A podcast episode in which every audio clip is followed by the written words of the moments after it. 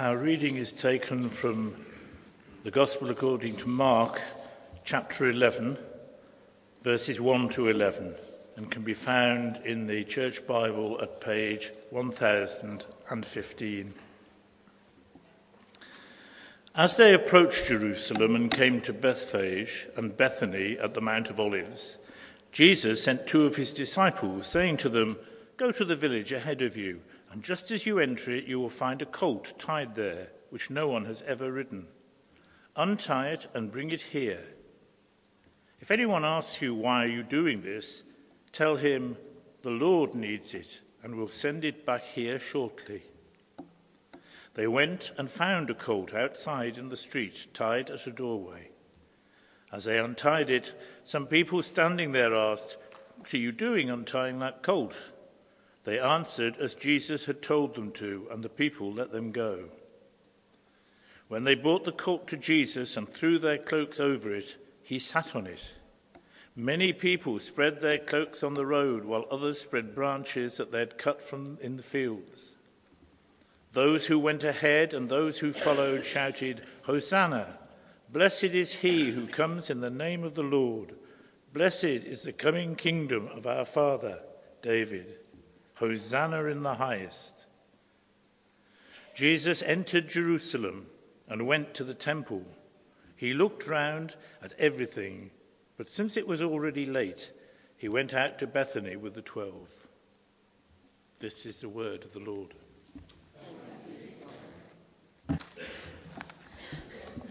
Good morning, everyone. Um, I've developed colds and snuffles this morning as well, so if my voice gives up, Jennifer will have to come and read it. so here we are at the start of Holy Week, probably one of the most significant weeks ever recorded in history. And the first event of the week, Jesus entering Jerusalem is recorded by Mark in our reading today. And we've been given palm crosses, haven't we, as we entered church? Palms to remind us of the palms the crowds waved as they shouted Hosanna, and palms that are in the shape of a cross to remind us of the crucifixion of Jesus later on in this week.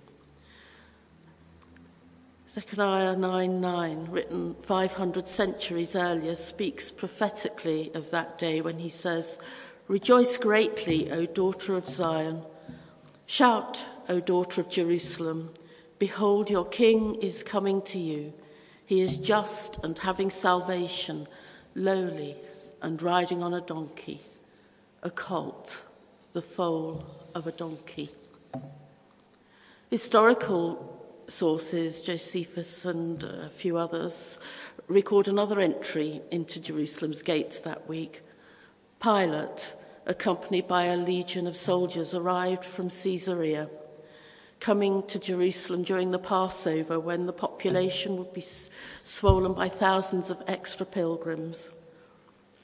But his entry was a statement of domination, of occupying force. And that statement wouldn't have been lost on the Jews that day. Historical reports describe Pilate as being particularly antagonistic and insensitive to Jewish beliefs. He displayed heathen images in Jerusalem and used temple money for his own projects. No wonder the people were looking for liberation. So, is it really surprising that an occupied people, desperate for the coming of their Messiah, who history foretold would liberate them from oppression, interpreted Jesus' entry into the city in human terms? That the time of liberation from Roman occupation and the restoration of the nation was here. But as events later that week would reveal, Jesus didn't fulfill their earthly expectations, the longed for deliverance that they had waited for for so long. Instead, as sections of the metaphors within this passage described, he came with a different narrative. I spent um, probably 20 years sitting under the preaching of a good Spurgeon's man, and he always had three points. So I've got three points this morning. but there are many more themes you can draw from this passage. Jesus came in peace. Jesus came to save. And Jesus came to challenge. Some versions of this passage in various translations use the description colt, but others make it clear that Jesus was riding a young donkey. Donkeys are mentioned numerous times throughout the Bible. They're one of the most mentioned animals. And they're one of only two animals in the Bible that speaks, the other being the snake in the Garden of Eden. And donkeys were and still are in some places important in our economy. And in this passage, riding on a donkey is sending the message that Jesus comes in peace, unlike Pilate, who arrived on horseback with mounted Roman guards and war horses. Jesus comes in meekness, not for him the majesty associated with human monarchy. He didn't come to fulfill human expectations of deliverance, but instead to, be, to open the door to men's hearts, to meet us spiritually and eternally, to meet the deepest needs of our hearts and desires. And he was coming to save in peace, in reconciliation, not to instill hatred and war. In the picture of the king on a donkey, we see the paradox of trust and of faith. That Jesus was who he claimed to be, even though the expectations of the people weren't going to be met by the liberation they expected. When all around would want us to believe otherwise, there are times, aren't there, when we're called to trust that the road we travel on is ordained by God and that He has our best interests at heart. And that's one of the things that was being asked of the people of Jerusalem that day. John says in chapter 14, verse 27 Peace I leave you, my peace I give you, not as the world gives do I give you. Let not your heart be troubled, neither let it be afraid. And as we think about the donkey that carried Jesus into Jerusalem that day, let's remember that it can be a picture for us of how Jesus can carry and support us. Donkeys are noted for their strength. They can carry burdens far greater than their size would suggest. Matthew 11 in verse 28 says, Come to me, all who are weary and burdened, and I will give you rest. Take my yoke upon you and learn from me, for I am gentle and humble in heart, and you will find rest for your souls, for my yoke is easy and my burden is light.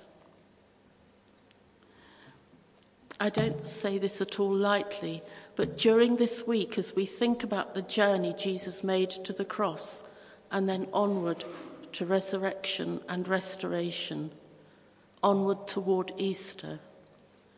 And for those of us who are carrying burdens that at times seem to be too heavy for us to bear, let's recognize that he who went willingly to the cross offers us rest and peace.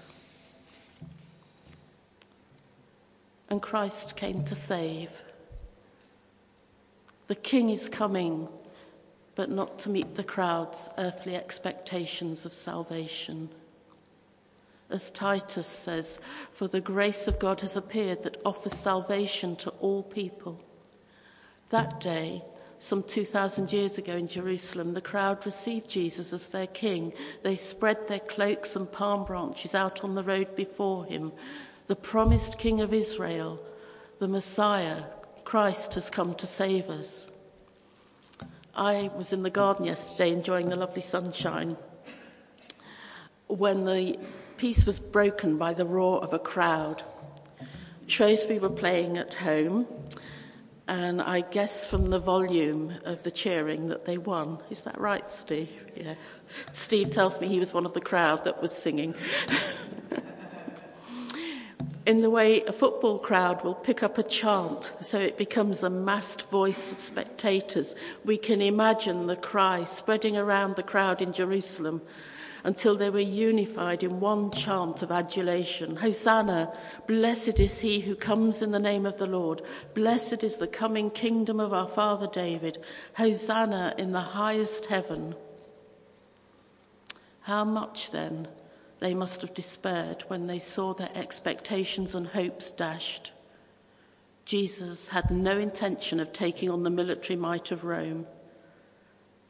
Was it that sense of being let down that helped fuel their cries later on in that week of crucify him, crucify him? People still expect Jesus to do things for us that he never promised to do. We hope for deliverance from so many things that trouble us from unemployment, from failed marriages, from loneliness, from despair, from poverty. The list is almost endless. And the uncomfortable truth is that, yes, He can and sometimes does miraculously intervene in our daily lives. But sometimes what we long and yearn for and expect just doesn't happen. But although Jesus didn't meet the expectations of the crowd that week, he did meet the expectations of his heavenly Father. Jesus came to save us from sin and its consequences, to reconcile us to God, to confer on us new status as children of God, to impart his Spirit, and to give us eternal life. And more importantly, his deliverance is one that lasts into eternity and not just for the few years of human existence on earth. We read in John 5, verse 30, I can do nothing. I of myself can do nothing. As I hear, I judge, and my judgment is righteous, because I do not seek my own will, but the will of the Father who sent me. We know, don't we, that God gives us free will, and we make a choice to follow Him. We make a choice to conform to His will for our lives. But as I thought about this passage and the events we remember, particularly on Palm Sunday, I was struck by a particular phrase The Lord has need of it. It's not a huge leap of imagination, is it, to hear the same question being put to us 2,000 years later? What gifts, what talents, what resources do we possess that our Lord has need of as a church and as individuals? Of course, our Heavenly Father has all the abilities and resources already, but He chooses to give us gifts and talents so that we can accompany him on the journey of building his kingdom. And he gives us resources, doesn't he? Resources to use in his service. If this week we hear these words, the Lord has need of you, how will we respond? Will we give freely, without question, like the owner of the colt? Or do we hesitate? Do we go on the what if journey? What if it's too costly? What will people say? And all the other phrases and excuses that we can think of. Perhaps we might even struggle to believe that He would call us. Maybe we think we have nothing of value that He could want. Maybe we believe the lie that God doesn't have anything special in mind for us or maybe we even doubt his love for us as a unique individual. And yet, I suspect that most of us long to be reassured that we are part of God's plan. We long to know the blessing of responding to Him. We long to know the security of living confidently in His plan for our lives. For a lot of Christians this week, Holy Week offers a special opportunity to take time out to reflect on our individual Christian journey and the direction that it's taking us. And yes, Jesus offers us rest and peace, not necessarily an easy path or one to tread lightly. But this week, let's take time to consider if our expectations are rooted in faith and trust in our loving God and the work Jesus completed through the cross, and to consider how we will reply when we hear him calling, The Lord has need of you. Amen.